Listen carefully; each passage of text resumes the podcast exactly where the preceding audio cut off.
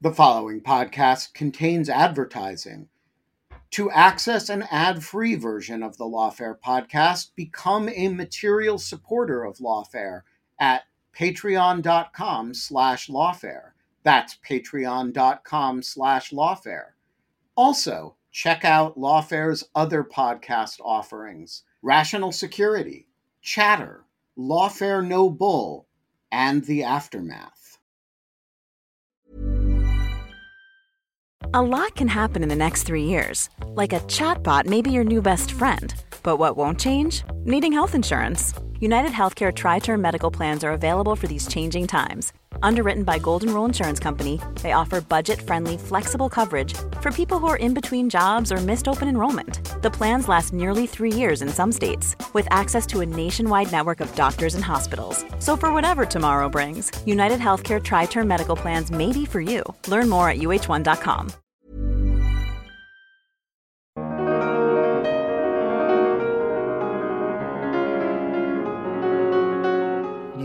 listening to Lawfare Podcast Shorts, an update with Roger Parloff on the Oath Keepers trial.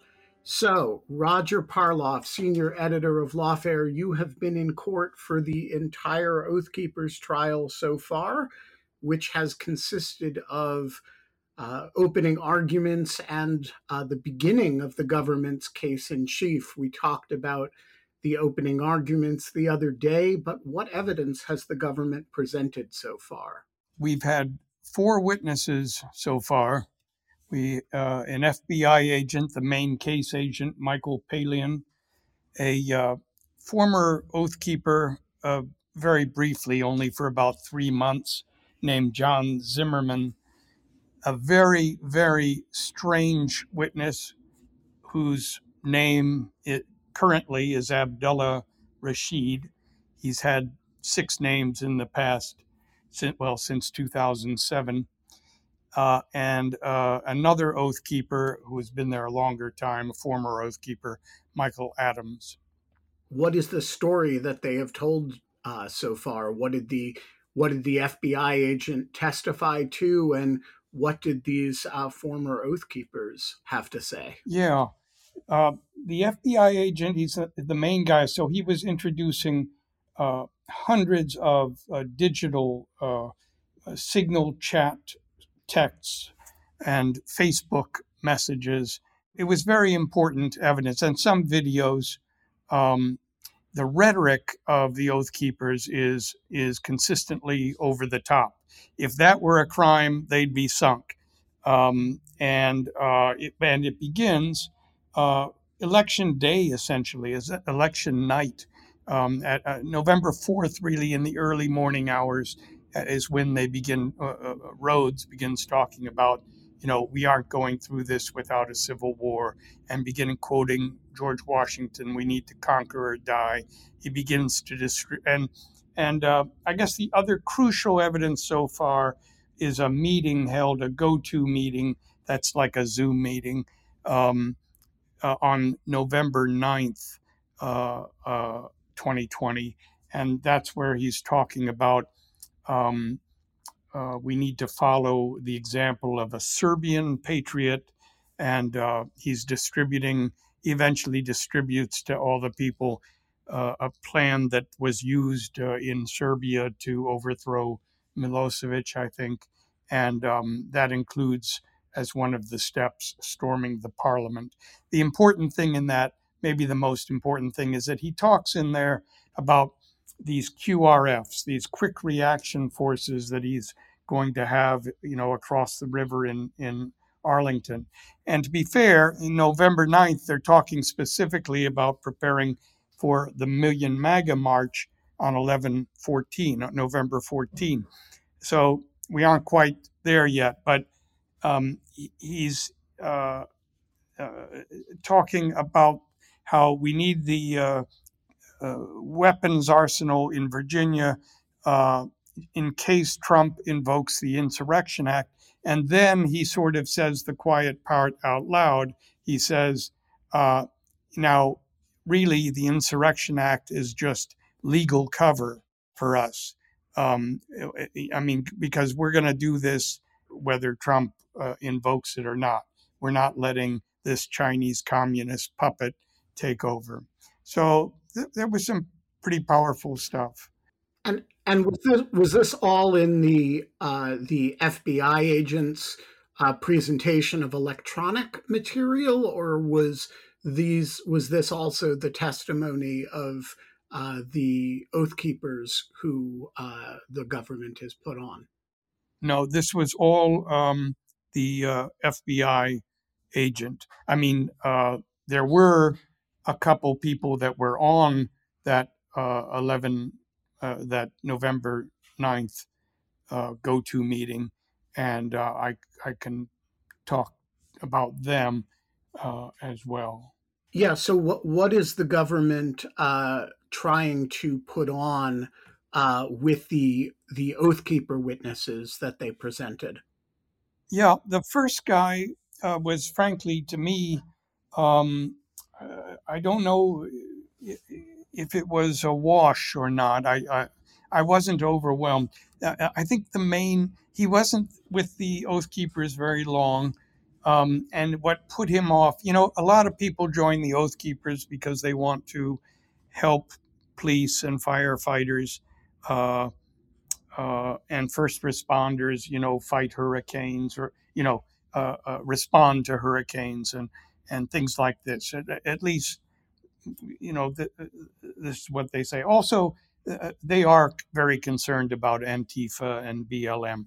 And but anyway, what turned him off was that Rhodes and on on he went on on the to the MAGA million MAGA march November 14th, and that night Rhodes got angry with people and um, but he he he was talking about having people dress up as what they view as targets for Antifa and BLM, which is um, and I know this is strange, but uh, people, very weak people, like the elderly, women pushing baby carriages, and the idea is that the the uh, oath keepers would dress up like such people, and then when attacked, turn on them and beat them. And this said this turned off this guy who you know wanted to fight hurricanes, and he was saying, uh, tricking people into attacking so we can give them a beatdown is not why he got involved. Also, he said that the QRF uh, on November 14th, uh, the Million MAGA March, was not about combating Antifa. He said it was about being there in case Trump invoked the Insurrection Act.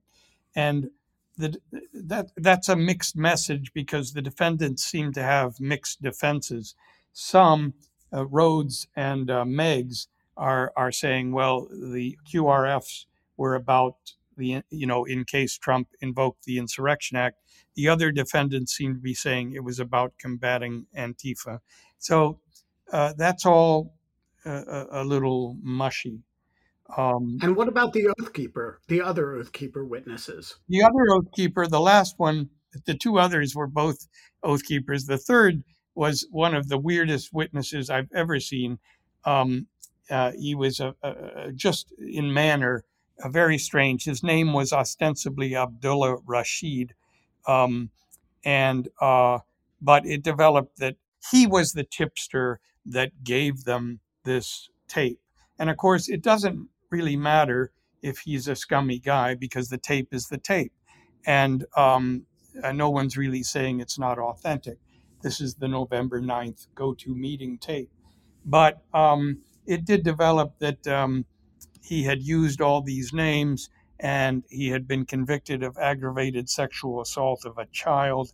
And the, uh, the defense is saying that he, he turned it in not because he was offended by what the government was saying, which was his story. I'm sorry, because he was offended by what the Oath Keepers were saying, which is what his story was but rather because he wanted the government help to help give him a new identity so that he could, um, you know, uh, not have to register as a sex offender. But um, and then the last witness was pretty impressive, really. He was a longer time um, uh, oath keeper, Michael Adams. Um, and then he had left, and then he came back again. Uh, he came back in summer of 2020 because you know he believed uh, Antifa and the BLM uh, rioting was uh, endangering businessmen, and um, but he also began to freak out in the November December timeframe when Rhodes began to issue these they actually open letters. They were they were public letters on the Oathkeeper website, but he called it unchained rhetoric. Uh, it was you know talking about the unhinged rhetoric, and and I uh, it was along the lines that I lines that I've mentioned before that you know there would be a bloody bloody civil war, and you know he, uh, um, Biden was a Chinese communist puppet, and uh, they they could never ever uh, tolerate uh, leaving him in power. We're going to leave it there. Roger Parloff, we will check in again with you next week. Thanks for joining us. Thank you.